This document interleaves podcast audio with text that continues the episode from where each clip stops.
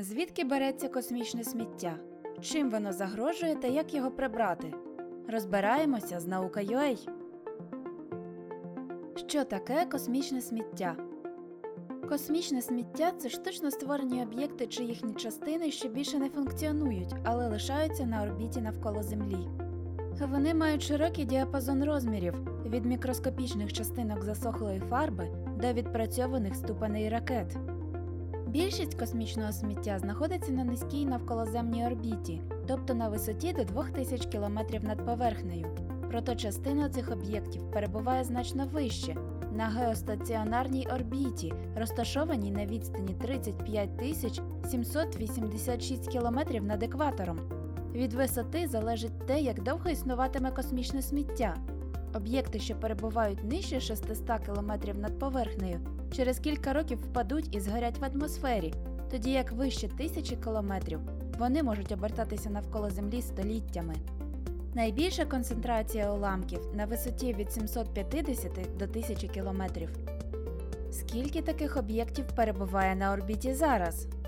За даними Європейського космічного агентства, від початку космічної ери людство здійснило більше 6 тисяч запусків ракет, відправивши на орбіту 11 тисяч 370 супутників.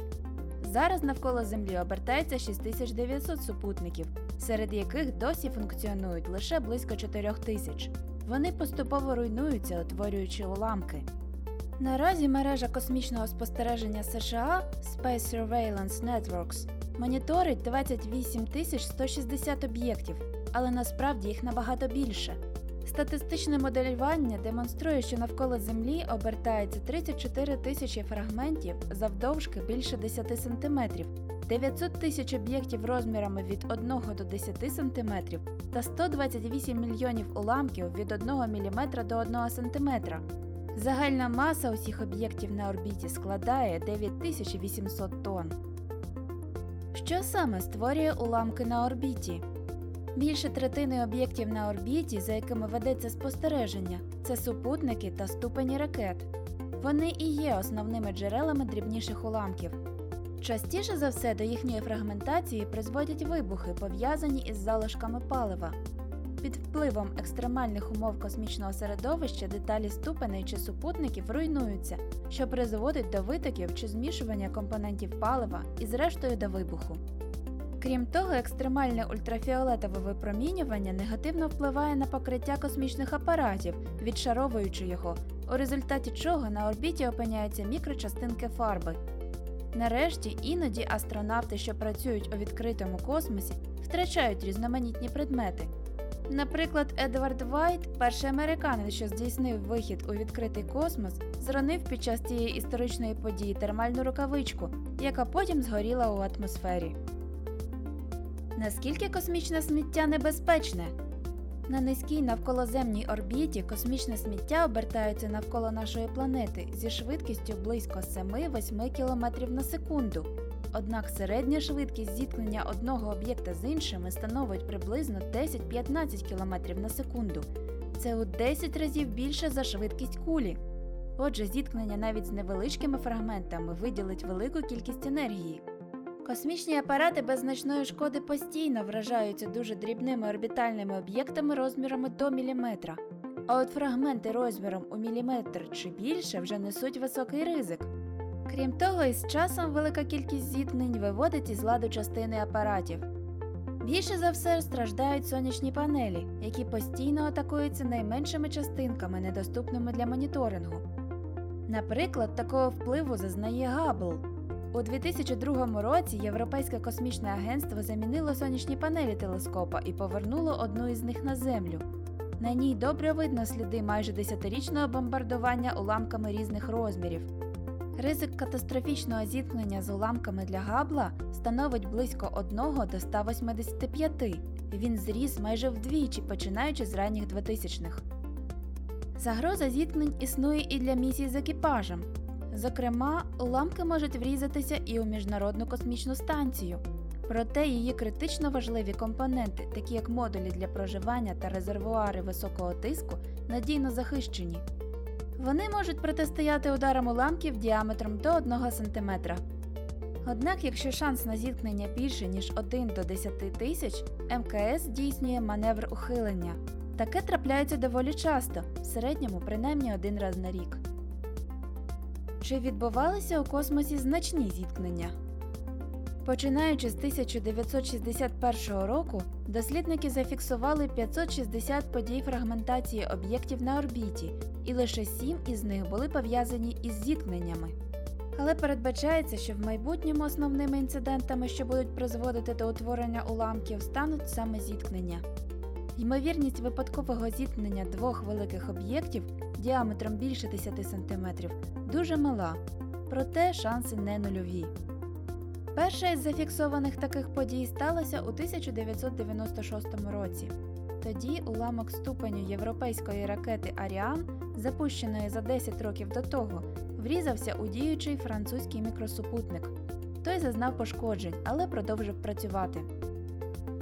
10 лютого 2009 року трапився наразі найгірший подібний інцидент, коли зіткнулися робочий американський супутник Iridium 33 та російський космос 2251, який уже не працював. Це сталося на висоті 776 км над Сибіром. Апарати врізалися одне в одного на швидкості 11,7 км на секунду. У результаті обидва були зруйновані та утворили близько 2300 фрагментів, які можна було відслідкувати. Частина із них уже встигла увійти в атмосферу та згоріти. Крім того, деякі країни випробовували протисупутникову зброю. Так, у 2007 році Китай під час тестування такої зброї знищив свій метеорологічний супутник. Сама лише ця подія збільшила кількість космічного сміття, яке можна відслідкувати на 25%, створивши більше трьох тисяч фрагментів. Вони залишатимуться на орбіті десятиліттями. Кількість супутників на орбіті продовжить зростати. Зокрема, створювати мегасузір'я із тисяч супутників для інтернет-покриття планує не лише SpaceX із своїм Starlink, схожі плани має і компанія Amazon. Збільшення кількості об'єктів у космосі неминуче призведе до збільшення кількості уламків. Вважається, що це може викликати ланцюгову реакцію, так званий синдром Кеслера. Уламки супутників, врізаючись у космічні апарати, будуть створювати ще більше фрагментів. За оцінками, збільшення кількості космічного сміття вдвічі призведе до збільшення ризику зіткнення у 4 рази. Врешті-решт, навколоземну орбіту більше не можна буде використовувати. Чи можна очистити орбіту від сміття? Дослідники пропонують безліч способів прибирати сміття з орбіти. Так, 20 березня 2021 року японська компанія Astroscale розпочала місію ELSA-D. Вона відправила на орбіту два супутники невеличкий клієнт та персонал, який ловитиме менший апарат. Протягом наступних шести місяців система проведе три тести. Персонал випускатиме клієнта та буде намагатись відшукати його, використовуючи GPS-навігацію і схопити за допомогою магнітного стискування. Така місія має на меті демонстрацію подібної технології, однак це рішення не підходить для сміття невеликого розміру. У 2018 році Великобританія запустила супутник Remove Debris, який протестував два інших способи прибирати космічне сміття за допомогою сітки і за допомогою спеціального гарпуна. Агентство аерокосмічних досліджень Японії пропонує використовувати для цього довгий трос, який збиватиме супутники з орбіти, так що вони опиняться в атмосфері і згорять. Європейське космічне агентство планує розпочати місію Clear Space 1 у 2025 році. Під час неї супутник спробує захопити адаптер корисного навантаження, що лишився від ракети Vega. Однак поки що усі ці проекти є радше демонстрацією можливих технологій, аніж дієвими рішеннями. Наразі найнеобхіднішою стратегією є запобігання утворенню нового космічного сміття, досягти цього можна завдяки відповідному проєктуванню та безпечній експлуатації апаратів. Таким чином, космічне сміття лишається нагальною проблемою, наслідки якої вже даються в знаки.